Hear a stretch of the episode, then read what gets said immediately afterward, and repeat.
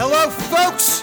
Welcome back to the OFL podcast, aka the Our Founding Liars podcast, more commonly known as the most important podcast on the internet. It's me, as always, the host. How's everybody doing today? You doing good? Hope you're doing good, because I'm doing good. Uh, let me tell you something. I don't know if you noticed this, but I tried to get this uh, uploaded on Monday mornings today. Did not work out in that way. It's not a perfect system. Uh, fact of the matter is, I recorded something yesterday, re listened, sound quality was awful, so I'm redoing it again. I literally fixed it with a switch and a knob on my mic. You live and you learn. We're doing it now, okay? I am recording on a Monday morning, though, as opposed to uploading on a Monday morning. So, either way, some action on a Monday morning is being uh, taken. Now, let me ask you something. How do you like listening to your podcast? Just an honest question. This show's all about questions. There's more to come. Uh, do you like you like iTunes? Do you like the podcast app? Because because I'm on that. Like SoundCloud? Because I'm on that. Heck, I'm even on YouTube. But you know what? I got two new things to tell you. I'm on two new platforms. That's right. Every week it seems like I'm on at least one new thing. So by the 20th episode, maybe I'll be on like HBO. Uh, I'm here to tell you our Founding Liars, the podcast, can be found on Spotify and Google Play. Yes, both of these things have submitted to the OFL art form. I don't know how it happened either. I am skeptical. I think it might be a setup, but uh, for the meantime, we're just going to roll with it. However, you want to listen to, I give you permission. Okay. Now, that out of the way, on with the show. So I don't really think I'm out of line by saying that we live in the height of exposure culture, not to be confused with outrage culture, although one can make the argument that we live in both of these worlds simultaneously. Now, what are these worlds as I define them, as I perceive them? Exposure culture deals with uh, individuals, maybe corporations, any topic really, and having some kind of information that was not previously known about said subject uh, revealed to the public. Now, usually the public themselves are the ones digging it up. It's kind of like a fun game in a way for them. And uh, there's ramifications, negative connotations. However, one would expect that because if you're trying to hide something, it's probably because you know it's going to be received negatively. Now, on the opposite end of that is outrage culture, which has the exact same ramifications, the exact same consequences for people. However, instead of being guided by information, seems to be guided by blind emotion, and it's in the name rage, outrage. You understand? You want examples? I could probably think of an example. Uh, my own channel. Look at my own channel, youtube.com slash outfounding liars. I seem to be on the receiving end of uh, outrage culture. It's ironic because our founding liars is a participant in exposure culture in a way. However, people are outraged by it. Uh, there, there, seems to be a chain reaction of sorts. But uh, you can look at my video about a guy named Matt Peck. He's a little lying YouTube creep. However, I underestimated his audience. His audience is pretty uh, huge, and he, but the uh, the the physical stature of the audience is not huge. They're about 9 to 12, and I completely lost that demographic. It's uh, they are no longer investing in OFL stocks. I, I gotta, I just gotta pray that my own age sticks with me because there is no hope for this generation. Uh, when I'm an old man, there's going to be so many teenagers that hate me, and they don't even know why, but it's because they subconsciously registered my voice by seeing that episode when they're young. So my life is ruined, you know, thanks to outrage culture. That's what it is. You know, if they just looked at the comments and they looked at other videos, they would see that I am not a threat. I'm like an ally in a way, but whatever. Now, what makes uh, exposure culture different than outrage culture is that there's an implication of some kind of justice being served. These people deserved it, as indicated by the evidence that is being exposed about them. The witch hunt is not a witch hunt, it is a, uh, a just trial by the people. Now, some examples of this Kevin Spacey, that's a guy I used to like, but I can't really back up the crazy things that he's accused of. Harvey Weinstein, that's a guy. As you see, a lot of these guys are actually involved in uh, the they're the antithesis of the Me Too movement. You can look up what that is yourself. We got Louis C.K., who is the only one of these guys who actually exposed himself if you know what I mean. That's just a cheap joke. I got an opinion on that man that might shock you. That's why you should watch my videos. Google OFL Louis. Now, a lot of documentaries are being made about these guys, you know? A lot of things are being said, it's kind of a uh, kind of a good way to make a little buck now. One of these documentaries has a lot of people talking. It's uh, it's surviving R. Kelly. You guys know who R. Kelly is. He's the Pied Piper of Love, the king of R&B. Um, you know what? Pied Piper of Love is kind of a creepy name. That uh, now that I think about it, I don't know why it didn't hit me till just this second. But uh, I guess he's not really on my radar too much, so you must forgive me, okay? Now, I did watch the doc. I'll tell you my opinion on it in a second. However, uh, I just want to open up to you, the audience, really quickly. I have my own personal story to tell about Mr. Kelly. Um, it's kind of embarrassing. It's kind of hard for me to open up about this. Uh, I was kind of scared for a while, but I feel safe now. I feel like I I feel like this is a good opportunity to get personal with you. So uh, if you don't mind, this is uh, this is my encounter with R. Kelly. Uh, when I was in high school, I was forced to dance for 45 days straight to the to the song "Step in the Name of Love." Now this was for high school gym class and they told me I couldn't graduate if I didn't do it. So this was not consensual by any means. Uh, it was humiliating. People laughed at me. I still have PTSD from it. And I ended up getting a C because I didn't participate half the time due to my uh, pride, you know? So I'll never forgive R. Kelly for that. I, uh, to this day, it's kind of hard to talk about, you know. So I appreciate you guys listening. Uh, however, uh, what actually happened in that doc was even more disgusting, if you ask me. Where do I begin with that? It was disturbing. What was even more disturbing is that it got me to watch a Lifetime for six hours straight. Something I never thought would happen, but it did. Long story short, don't want to trivialize any of the victims or anything. R. Kelly, uh, from what I can tell, is a pretty bad dude. He's not good. Yeah, I don't like him. You know, uh, if what they say is true. He deserves, you know, worse than what he's getting, I suppose, in a way. I don't know. But let me tell you something. Uh, I liked the doc uh, specifically because I had a lack of information on the case itself, because, like I said before, it wasn't really on my radar. But I also thought the doc was one of the worst things I ever saw in my life. Why?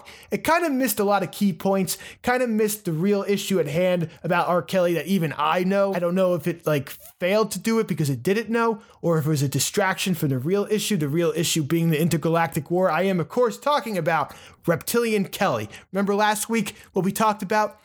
R stands for reptilian. There are no exceptions in this case. You understand? It's the reptilian war flag that they're waving around. They're putting the R everywhere they can see. If you go on Reddit, r slash whoosh, it's a whole strange communication device that's used to take down and discredit uh, truth platforms like me. Reptilian Kelly, it's in the name. Uh, the doc itself said that he was hiding in plain sight, and this is just a new level.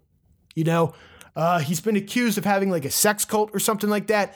I have reason to believe that sex cult, that mansion, is actually a reptilian breeding ground. And perhaps if we investigated further, we'd find the test tubes that they are, uh, you know, cryogenically frozen in uh, in the basement or something like that. But you know what? That's we're getting ahead of ourselves. I don't even want to talk about that right now. So what do I want to talk about? I want to talk about a documentary that's coming out within a month. Uh, I believe that this documentary is riding on the curtails of Surviving R. Kelly. I think there will be many more documentaries in this style. Uh, perhaps they're trying to grab a quick buck. Perhaps they're the most important documentaries that the investigatory community will ever see. Who's to say? Nobody can say until they come out, okay? Now, what is this doc about? It's about the king of pop. Just those three words, you already know who it is, right? Michael Jackson. Yeah, that's right. Now, disclaimer before I go into any more detail, I want to say I'm not a total Michael Jackson hater, uh, and I'm not like a mega fan either, which makes me the perfect candidate you know, to talk about it. Uh, I don't, I don't really know if I ever listened to a Michael Jackson album from beginning to end, but however, I do like a lot of uh, kind of obscure songs from him, so I might be a bigger fan than I realized. Uh, I like, uh, jeez, what do I like? Strangers in Moscow is an uh, awesome song because it's about being stalked by the KGB. living under the Kremlin shadows. It's very OFL friendly. You see all the Russian troll bots in my comments every day trying to discourage me. So it's a very OFL friendly song. I like Leave Me Alone due to the upbeat irritability. That's that's a very host like thing. And of course, my favorite song is Dirty Diana because I knew this chick named Diana who never showered. Therefore, we called her Dirty Diana. now, uh, here's the thing little history with me and Michael Jackson. Uh, I remember hearing some rumors about him when I was younger, uh, rumors that were kind of bad. And, you know, nobody wants to hear these things. However, I'm a little ashamed to admit this, but at the time, I did not think the man did these things people uh, claim that he did. You understand? Uh, I don't know if it was just lack of internet or lack of evidence, but I really, I just thought, you know, he had childlike wonder. He was a little eccentric.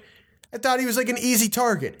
However, evidence has come to my attention as of late, especially lately, that the man probably did these deeds. And we all know what I'm talking about. These deeds being that he did the music for uh, Sonic the Hedgehog 3 for the Sega Genesis, okay? More specifically, Sonic the Hedgehog 3 and Knuckles if we're to go with the full title. I know, I can't believe it either, but uh, it happened, and we're to have to talk about it because I think there's bigger issues involving that as well. Uh, I don't think this documentary is going to even scratch the surface of this. That's why I have to talk to you uh, about this specific subject in this podcast because nobody else is going to get into depth about this and why it's important, okay? But it is true. This is one of those rare episodes where you can Google the facts. I'm not the one breaking ground here. Uh, usually I'm the one breaking ground, so there's no source material to Google, but this time I'm kind of branching off of, you know, established events. Uh, now, what's going on? First of all, why do I even know this? like, what's wrong with me? Uh, it's a good, it's a fairly good question, I suppose. Uh, maybe I'm a little worried about my mental health. In the last, you know, three weeks, maybe I've been kind of diving into Sonic the Hedgehog fandom stuff because he used to be my favorite uh, video game character. And there's been a couple video games that came out that kind of sparked my interest. I got nostalgia, you know. Uh, I went to see what was going on in the comic book world of him, and that was a regret of mine. But uh, you know, I don't know, whatever. I don't have to justify anything. I just like Sonic, and I started learning about the Michael Jackson connection, and in OFL fashion, dots were connected, and I found out some horrible things. Okay, so with that being said, let's uh, let's get on with it. Uh, do I have proof? Why was Sega distancing themselves? Was there a bigger picture? Were there consequences? Answers: yes to all of them. okay, so uh, listen. So the story goes like this uh, Michael Jackson, in like 92 or 93, I don't know, uh, was accepting some kind of award in Japan, right? And across the street, he sees the Sega Corporation. Now, he already has ties to Sega because he had a uh, licensed video game uh, on the Moonwalker movie, right? So, in his head, that gives him the right uh, to storm into the headquarters of Sega right after his award ceremony and uh, demand that he make music for the Sega Corporation, okay? In my mind, he was probably really violent. He was probably scary. You know, what are you going to do? Say no to Michael Jackson? He just stormed in and he was all like, uh, Hello, Sega. You're going to make my game because I'm Michael Jackson. I'm God. You're to kiss my feet, my red feet that Sonic based his own shoes on. That's a fact. Google it except Google wasn't a thing. I'm Michael Jackson. I'm the supreme overlord of Sega. You will see. Anyway, it probably didn't happen like that. He was probably like, I think we should make a game. Can we make a game, you and me, please? I think it'll be fun. I had some ideas. Maybe my boys can talk to your boys. We can get some compositions. And uh, yeah, that's like a really Michael Jackson like thing to do. Just walk into a children's video game corporation and like you know, decide really important decisions. Uh, man, it must be nice to be a billionaire. Oh, side note, side note. Uh, the original music guy that did Sonic 1 and 2, uh, he is no longer in the picture. He quit right before Michael Jackson came into the picture. I find that incredibly suspicious, okay? Just a detail. I don't know if the man is still alive. Maybe he was murdered. Uh, uh, I don't know. Maybe he was blackmailed to leave uh, Sega. By the Michael team. Maybe this was planned years before. Maybe it wasn't an impulsive thing. I don't know. Just a side note, keep that in the back of your head. All right, but so that happened. Sonic team agreed because they were scared for their lives, I assume. And they, uh, you know, they started working on this passion project, which was Sonic 3, and they started making music together. Uh, Michael Jackson had his team. Everybody in the credits of uh, Sonic 3 uh, involved people that Michael Jackson met personally. However, uh, Michael Jackson himself was not credited. Why? What's going on? We'll get to that in a second. First of all, I started. If you think this is a wild assumption, it's not because Sega themselves admitted that this event happened, but I don't think they actually addressed it till like 2003. Okay, so there was like a freaking at least a 10 year cover up, if not more.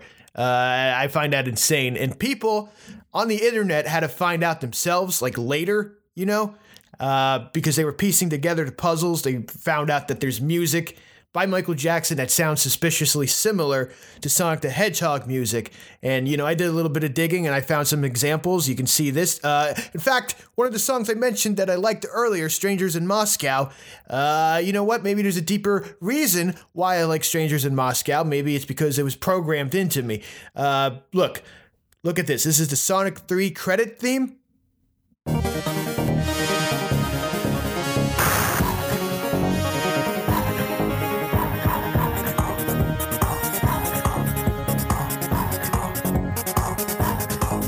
And now, this is Strangers in Moscow.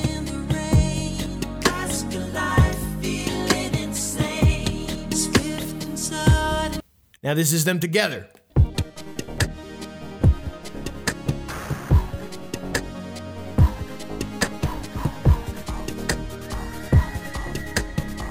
Right? It's pretty crazy. Uh, then there's more. There's more.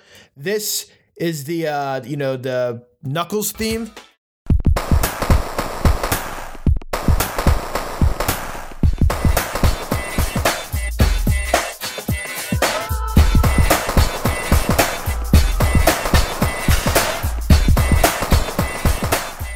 This is a Jackson song.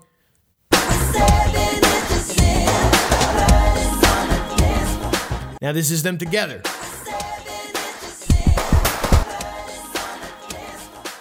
And now here's an interesting one to me. Here is the song uh, Jam.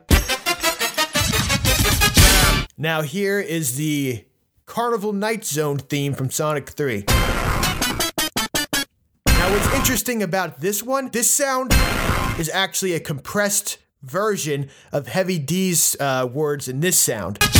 So he is able to compress words and put them into the music, meaning there's probably lots of subliminal negative 66 decibel things that I could have possibly been brainwashed with. I am very lucky because I only played Sonic 1 and 2 as a kid. I did not get to play Sonic 3 until I was like in middle school, you know? I just it just panned out that way. Now there's a whole lot more evidence, you know, regarding composition similarity. There's a video by a guy named D-Pad, or that's the channel's name.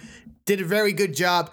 I, I encourage you to look at that. Tell him OFL sent you or something. But now that you see that there is an actual case that his music was in the Sonic game, why did they distance themselves? Well, uh, Michael himself said that he was not uh, satisfied with the hardware. You understand? Uh, I guess the music capabilities of the Sega Genesis was not up to his, you know, music making standards. And I guess that makes sense because it's a little different than like, uh, I don't know, whatever program he used to make Billie Jean or something. But at the same time, supposedly, Michael was in some kind of trouble. I don't really know what that trouble was because it was it's kind of obscure, you know, but Sega didn't want to, you know, deal with it, so they were distancing themselves from him. At least that's how the story goes, okay? I don't know. Sounds like they might have been overreacting. I don't know what the guy could have done. You know, I don't know anything about controversies surrounding Michael Jackson. So here's the thing they were both drifting apart, as I illustrated, but is there another underlying issue on why their relationship ended, why their business partnership uh, is no more? I think I already kind of alluded to it in the brainwashing type uh, talk earlier with the uh, the Jam song.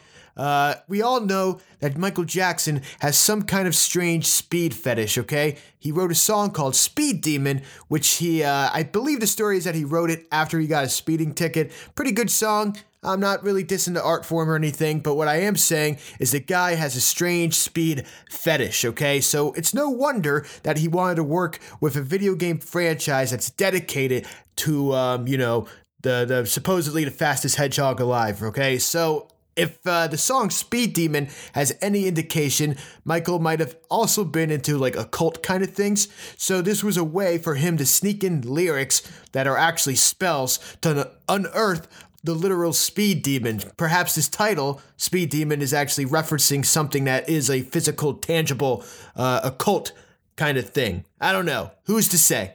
That would explain why he was so uh, upset about the hardware capability of the Sega. Uh, the actual enunciation of the spells were uh, he had to compress them to fit them into the sound chip so they weren't working properly. Here's my other theory, and this might answer a lot of things, so bear with me here, okay? Uh, if you know anything about Sonic the Hedgehog, you know that he might have, uh, what's the word I'm looking for? What's the phrase? He had a fall from grace, okay? Uh, a lot of people look at his old games belovedly, a lot of things in the middle, not so much. Uh, a lot of games were rushed, a lot of glitchy games. Now, why is this? I think I have a theory. Stick with me. Is Michael Jackson involved? A little bit. So, if you know anything about Sonic the Hedgehog, you probably already know that the main villain, the antagonist of the entire franchise, is a man named Dr. Robotnik. Actually, his name is Dr. Eggman. Uh, Robotnik is the American version, although we submitted to the Japanese name uh, for that was what the name was intended to be, okay? Uh, here's the thing Eggman was actually modeled after Teddy Roosevelt. It's true. Look at the design, look at the Japanese artwork. It's clearly Teddy.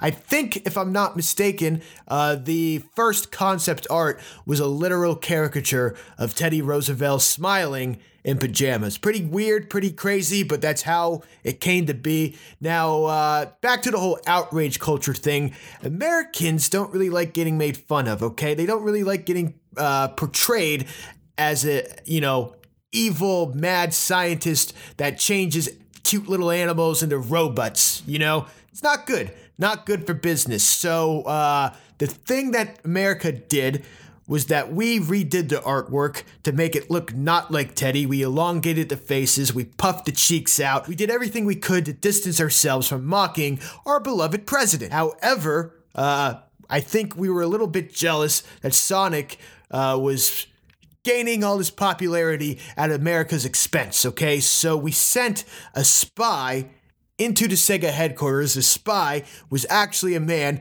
named Michael Jackson, okay? Michael Jackson was sent to uh, install glitch coding into all their uh, software uh, so in a slow process will bring down all the Sonic Team games. It's true. It sounds unbelievable, but it's absolutely true. If I am correct, if I'm not correct, then it's not true, obviously. But here's the other thing. I think at the same time, uh, Michael might, may not have wanted to do it.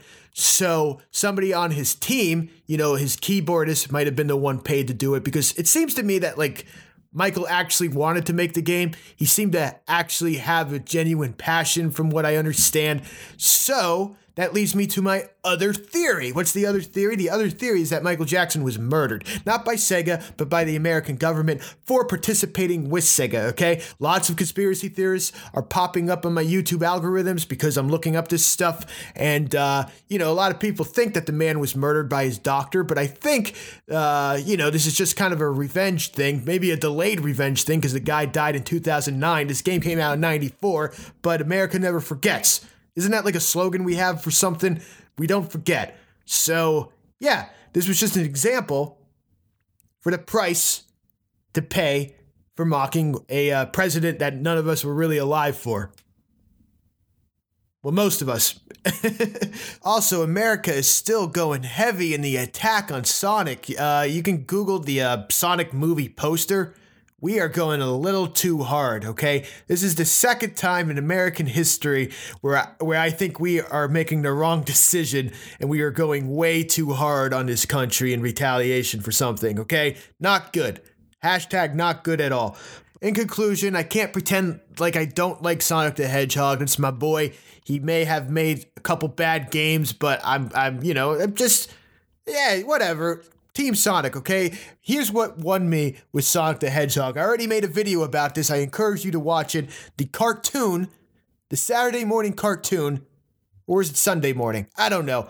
It predicted ISIS, okay? It predicted Charlie Hebdo attacking. Look at that video, okay? That's all I have to say on the matter. No Sonic bashing on this channel just for that alone. And, uh, and uh, I guess that includes today's episode of OFL. I hope you enjoyed it. I hope you learned a little bit. Uh, probably not the direction you thought this was going to go. Uh, and if that's the case, I did my job because your task is to think of questions that were not asked before. Okay? You're asking questions that people already asked. Why even ask them? You understand? So, uh, if you want to support me, I got a PayPal, I got a Patreon, I got things, I got, you know, just just watch my videos. A lot of things you can do, okay? So thank you. Keep asking questions.